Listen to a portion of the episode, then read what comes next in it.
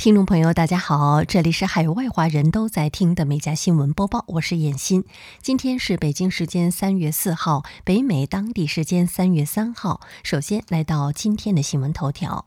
美国纽约警方当地时间周三逮捕了一名男子。该男子日前涉嫌在两小时内无缘由的殴打和伤害了七名亚裔女性，他们的年龄在十九岁到五十七岁之间。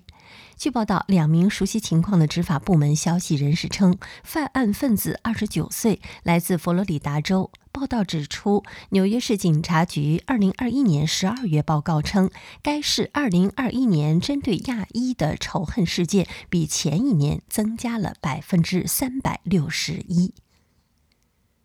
好，进入今天的焦点新闻。国际原油价格二号大幅收涨，其中美国原油期货价格录得连续第三个交易日大涨，突破每桶一百一十美元大关。截止到当天收盘时，纽约商品交易所二零二二年四月交货的轻质原油期货价格上涨七点一九美元，收于每桶一百一十点六零美元，涨幅近百分之七。根据美国调查公司惠慎的数据，这是自2011年5月以来近月合约的最高收盘价。国际能源署理事会近日发表声明称，其31个成员国同意从战略储备中释放6000万桶石油储备，以稳定全球能源市场。俄国家航天集团总经理罗戈金当地时间三号表示，俄罗斯将停止向美国交付火箭发动机，并终止两国在国际空间站的实验合作。罗戈金指出，自二十世纪九十年代中期以来，俄方共向美国交付了一百二十二台宇宙神五运载火箭，用 RD 幺八零发动机，其中九十八台已经使用。针对金卡戴珊和坎耶维斯特的离婚诉讼，美国法院在三月二号的听证会上宣布，金卡戴珊和坎耶维斯特正式离婚，卡戴珊恢复单身。这位四十一岁的美国真人秀明星现在正式将自己的名字从金卡戴珊维斯特改回金卡戴珊。金卡戴珊和坎爷在二零二一年二月正式提出分手，开始分居生活。他们结婚七年，育有四个孩子。卡戴珊称，她和坎爷的财产分割、孩子的抚养问题会在日后达成协议。美国国防部于昨天宣布推迟原定于本周进行的民兵三型洲际弹道导弹试射。希望以此给高度紧张的国际局势降温，展现出美国没有意图参与可能导致误解的行动。据报道，民兵三型洲际弹道导弹可以搭载核弹头，是美国战略威慑武器库的重要组成部分。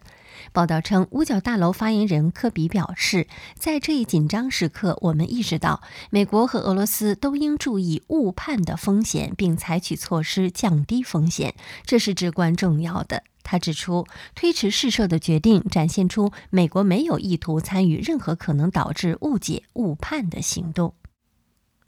美国亚马逊公司当地时间二号表示，计划关闭其在美国和英国经营的全部实体书店以及销售非书籍商品的一些实体店，以便专注发展食品连锁超市以及创新式服装销售等其他实体店的业务。据报道，亚马逊将关闭总共六十八家实体书店、快闪店和四星实体店，其中六十六家在美国，两家在英国。报道称，在关闭上述几类实体店后，亚马逊将更专注于经营食品超市以及线上线下结合的新型服装店等其他实体的商店业务。当地时间三号凌晨。美国佛罗里达州卢沃西亚县九十五号洲际公路发生车辆连环相撞事故，包括半挂卡车在内的二十五辆车相撞，并引发了爆炸，造成至少三人死亡。报道称，目前还不清楚被送到医院的人受伤的严重程度。当地治安官办公室称，这是一起大规模伤亡事件。佛罗里达州公路巡警表示，正在检查行车记录仪，以确定连环撞车是如何发生的，但表示浓雾和烟雾造成的能见度可能是原因之一。当地时间二号，谷歌公司表示，从四月四号所在的那一星期开始，公司的美国多地员工将每星期至少有几天回到办公室工作。报道称，谷歌说这一变化将适用于谷歌的旧金山湾区和美国其他一些办公地点。员工在哪三天进入办公室将取决于其团队的产品和职能。谷歌将要求在办公室工作的员工接种新冠疫苗，经批准的特殊情况除外。另外，公司不会要求完全接种疫苗的员工在办公室戴口罩。报道称，两年前，谷歌是在新冠疫情刚刚爆发时率先采取完全远程办公模式的美国大型公司之一。一名三十七岁的男子弗兰克·阿布洛夸日前被告在布朗市地铁站内朝一女子泼人类粪便，近日在没有交保释金的情况下被释放出来。但是由于侦探认出他去年九月在布鲁伦的皇冠高地朝一名犹太人男子吐口水，说反犹太人的话，被视为仇恨犯罪嫌犯，而再次遭通缉。阿布洛夸被控在周一东四十一街地铁站事件中强行触摸、威胁、扰乱治安和骚扰罪。在这起事件中，他据称将粪便涂抹在坐在长凳上的一名妇女的头上。据警方称，阿布洛夸被捕过四十四次，一次重罪和十次轻罪。他被拘留在布朗市大道的无家可归者收容所。当地时间三月二号，瑞典服装品牌 H&M 宣布将暂停在俄罗斯的所有销售。该集团在一份声明中表示，H&M 集团深切关注乌克兰的悲剧性事态，并与所有遭受苦难的人站在一起。H&M 集团还表示，为了顾客与员工的安全，他们已经暂时关闭了在乌克兰的门店。当地时间三月一号，苹果公司宣布在俄罗斯停售，迪士尼等好莱坞电影公司也宣布暂停新片在俄上映。据《每日邮报》当地时间三月二号报道，来自美国佛罗里达州的亚布拉罕·里莎士比亚于二零零六年买彩票中三千万美元之后，他交往了一名女友。在被榨光钱之后，男子被女友杀害，埋尸后院。女子最终被判终身监禁。据报道，摩尔策划杀害莎士比亚时，摩尔已经从他那里拿走了近两百万美元。十个月后，亚伯拉罕的尸体在希尔斯伯勒县的一处房产的混凝土板下被摩尔的前男友发现。近日，佛罗里达州的立法者表示，中奖者有三个月的时间保持匿名，让他们有足够的时间聘请保安，将中奖的消息告诉亲人，并寻求投资建议。美国佐治亚州华纳罗宾斯市一位房主艾丽莎近日分享了门铃摄像头拍到的奇怪一幕：一群逃跑的奶牛凌晨三点左右来到居民区散步，并在草坪上大快朵颐。据报道，这群奶牛是从两英里外的一个奶牛场逃出来的。艾丽莎说：“奶牛彻底破坏了我的新景观，吃掉了我的灌木丛，在草地上留下了很深的洞，但总体上可以修复。”三十四岁的麦克斯·斯坦福近日在英国一场饮食挑战赛中创造了新的世界纪录，他在三分钟内吃掉了八十八块加发蛋糕。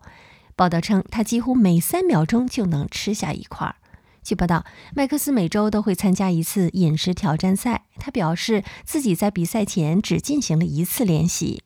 麦克斯说：“我真的很高兴我赢了。在练习时，我四十秒内吃了二十块，但我不确定自己能坚持下去。”加拿大纽芬兰和拉布拉多省布莱克蒂克一户居民近日拍到了一只北极熊在门前与宠物狗互相打量。继父说，全家人都慌了，他们害怕宠物狗的反应会激怒北极熊。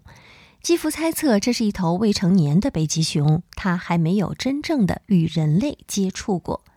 最终，他们朝着北极熊发射了一枚驱熊弹，将它赶跑。但估计它还在附近的区域。由于宠物狗经历了这次极度危险的情况，它也被放进屋子里，并得到了一份特别的午餐。